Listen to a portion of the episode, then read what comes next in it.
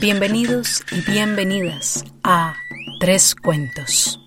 En esta serie de cuentos latinoamericanos exploraremos los diferentes aspectos de un mundo muy diverso.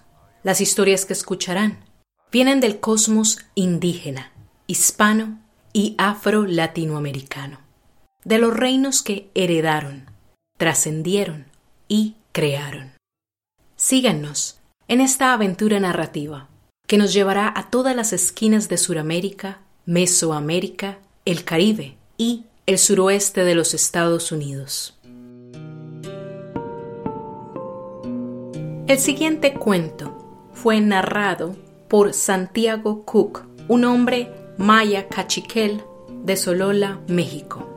Lo pueden encontrar en el libro El perro que habló y otros cuentos mayas, editado y traducido por James D. Sexton en Freddy Rodríguez Mejía, publicado por University of Oklahoma Press.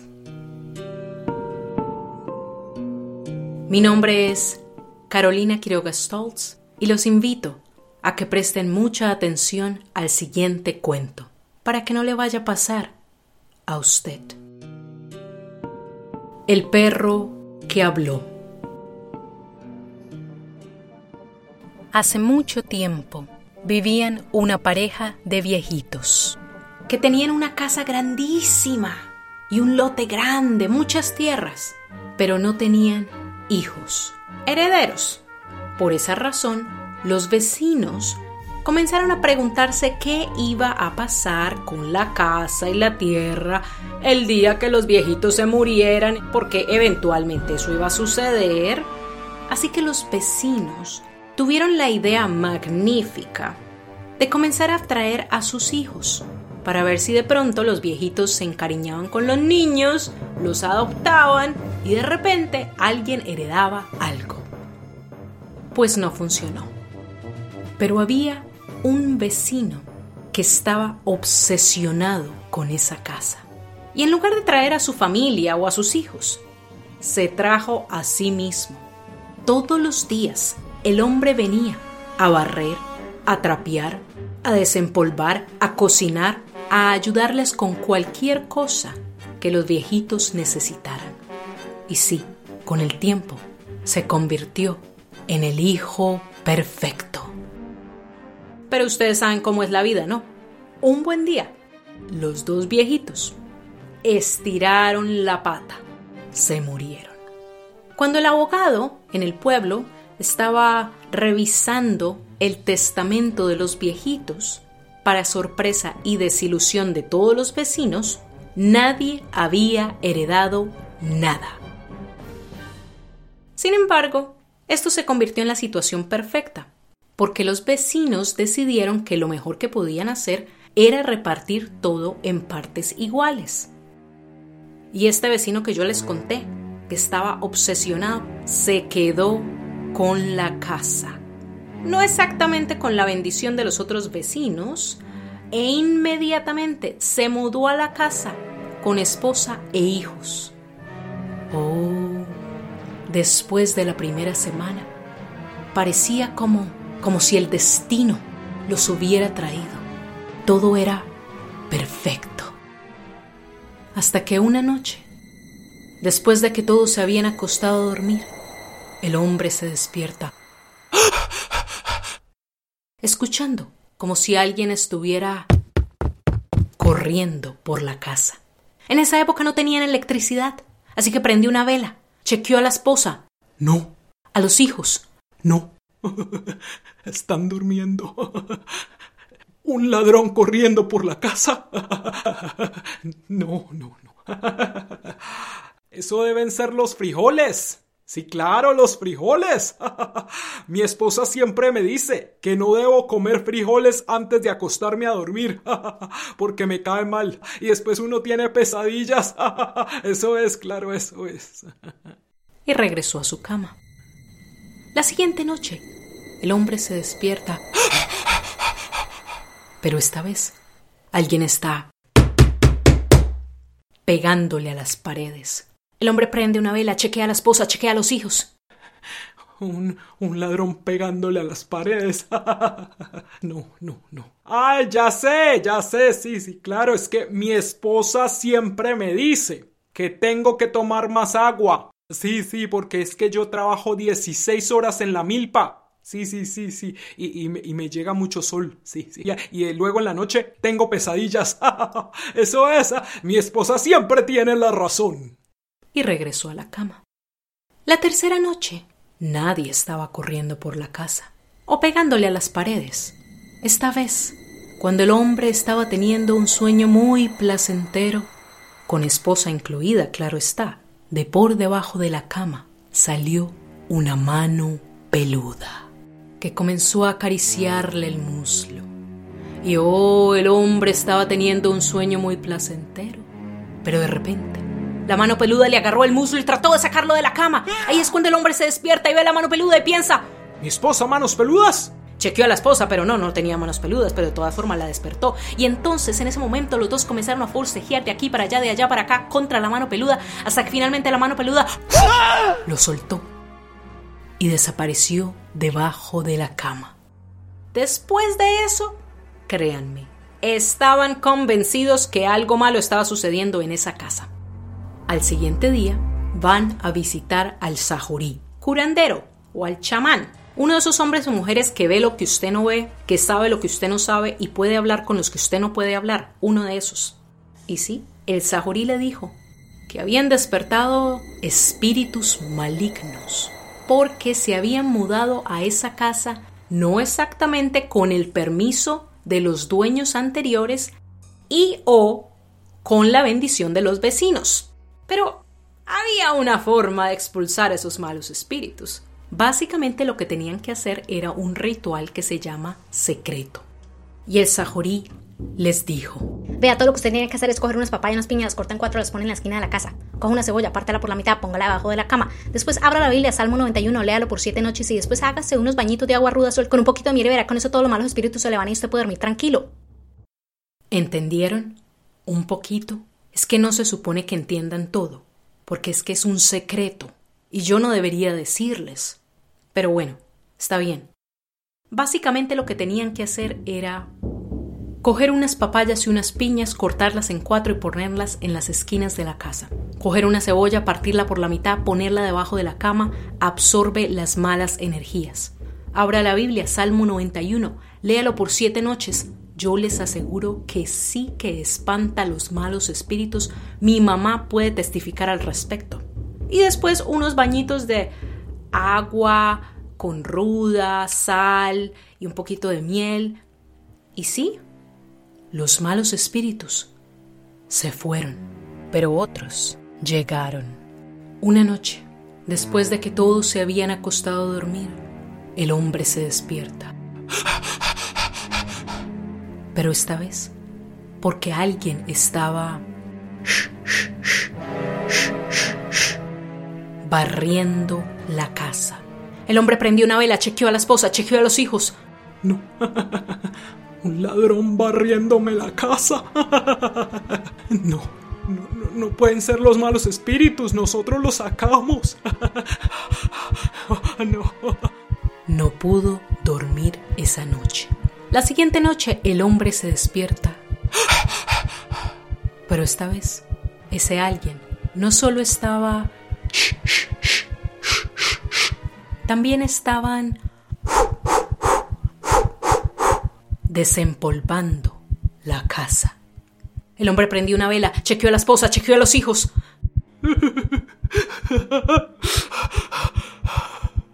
No pudo dormir esa noche.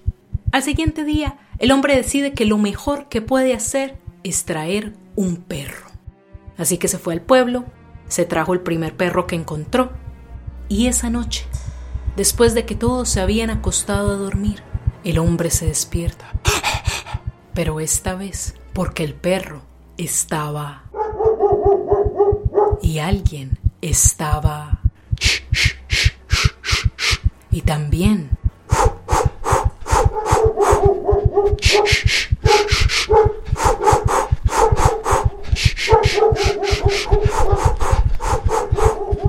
lo pudo aguantar más Después de noches de no poder dormir, estaba como loco. Cogió un palo y comenzó a pegarle el perro hasta que el perro se cayó. Luego soltó el palo y se fue de regreso a la cama. La verdad es que no durmió mucho. Al par de horas, cuando el hombre se despierta, se levanta para alimentar al perro. Y ahí es cuando se da cuenta que el animal está tendido en el suelo, apenas si puede respirar, todo cubierto de moretones. El hombre se arrodilla para acariciar al perro. Y aquí es cuando el canino lentamente abrió los ojos, miró a su amo y le dijo, Patrón, usted me pegó muy duro. Yo me voy a morir. Yo no tengo la culpa. Anoche vi uh, una mujer vieja y un viejo entrar en la casa. El no se lo podía creer. Jamás en la vida había visto un perro hablando. Pero en ese instante, el animal levantó su patita y tocó los ojos del hombre y le dijo, Ahora usted verá lo que yo y el perro murió. El hombre que pensaba que esto era definitivamente una pesadilla y que se tenía que despertar, hizo lo que cualquier otra persona hubiera hecho. Tratar de frotarse la cara con las ma... No, con las patas. Volté a mirar arriba y alrededor, pero todo era tan grande y amplio. ¡Oh! Y su esposa parecía una sombra gigante. Y ya no veía en colores, pero en blanco y negro. El hombre trató de ponerse de pie en sus dos, no, sus cuatro patas. El hombre había sido convertido en un perro. Esa noche, el hombre perro no fue a dormir a la cama del hombre, pero a la cama del perro. Y a medianoche se despertó escuchando. En ese momento vio a un hombre viejo y a una mujer vieja entrar a la casa. El hombre perro comenzó a ladrar, ¿Quiénes son? ¿Quiénes son? ¿Quiénes son? pero no lo escucharon. Por el contrario, la vieja y el viejo comenzaron a...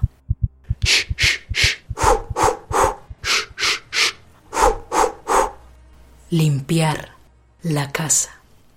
El hombre perro siguió ladrando ¿Quiénes son? ¿Quiénes son? ¿Quiénes son? Y después escuchó cuando la vieja le dijo al viejo, Viejo, esta casa está muy sucia. Tendremos que venir mañana para limpiarla otra vez. Después vio cuando la vieja y el viejo salieron de la casa. El hombre perro los siguió y los vio entrar a la casa de otros vecinos a limpiarla también. Desde entonces se dice que si un perro ladra tarde en la noche, es porque el perro puede ver lo que usted no ve.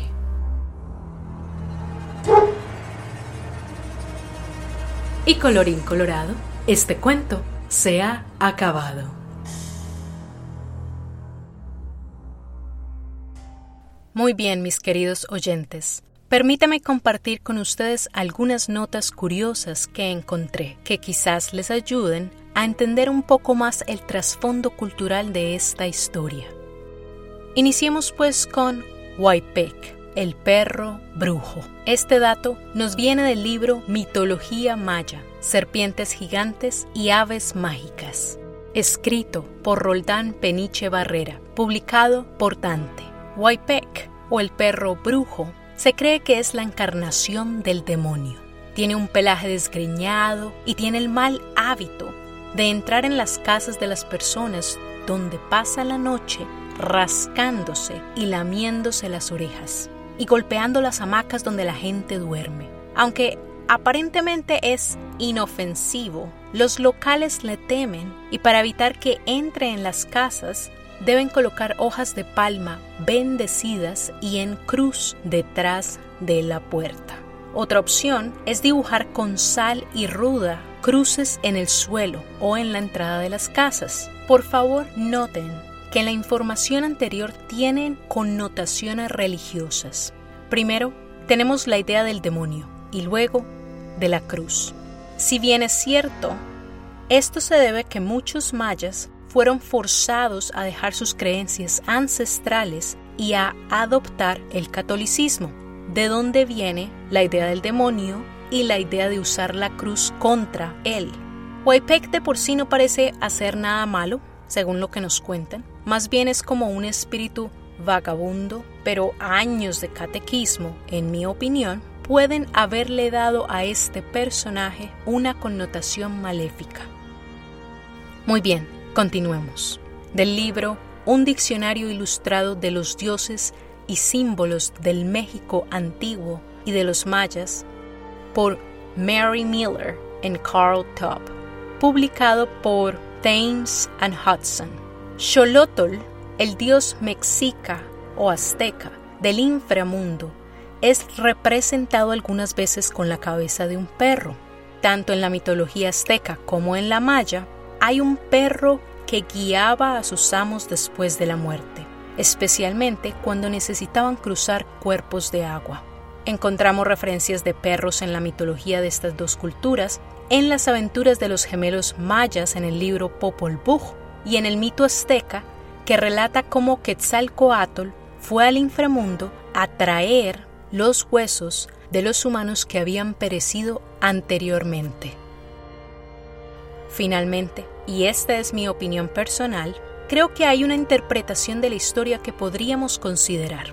En lugar de tomarla literalmente como un cuento folclórico, podríamos analizar cómo el mensaje de la historia se transfiere a la situación de los indígenas mayas. Para mí, los abuelos o los viejitos pueden ser considerados como los antiguos dueños de la tierra, los ancestros mayas, que no dejaron descendencia que luchara por mantener las tierras. Recordemos que cuando los españoles llegaron, los grandes centros mayas habían sido abandonados. Lo que los españoles encontraron fueron grupos dispersos de mayas que hablaban diferentes dialectos o lenguas. Aunque eran descendientes de los antiguos mayas, ahora estaban divididos, es decir, que ya no eran un reino cohesionado. Si revisan los libros de historia, se darán cuenta que estos mayas aunque reaccionaron a la toma de sus tierras, poco pudieron hacer para detenerlo.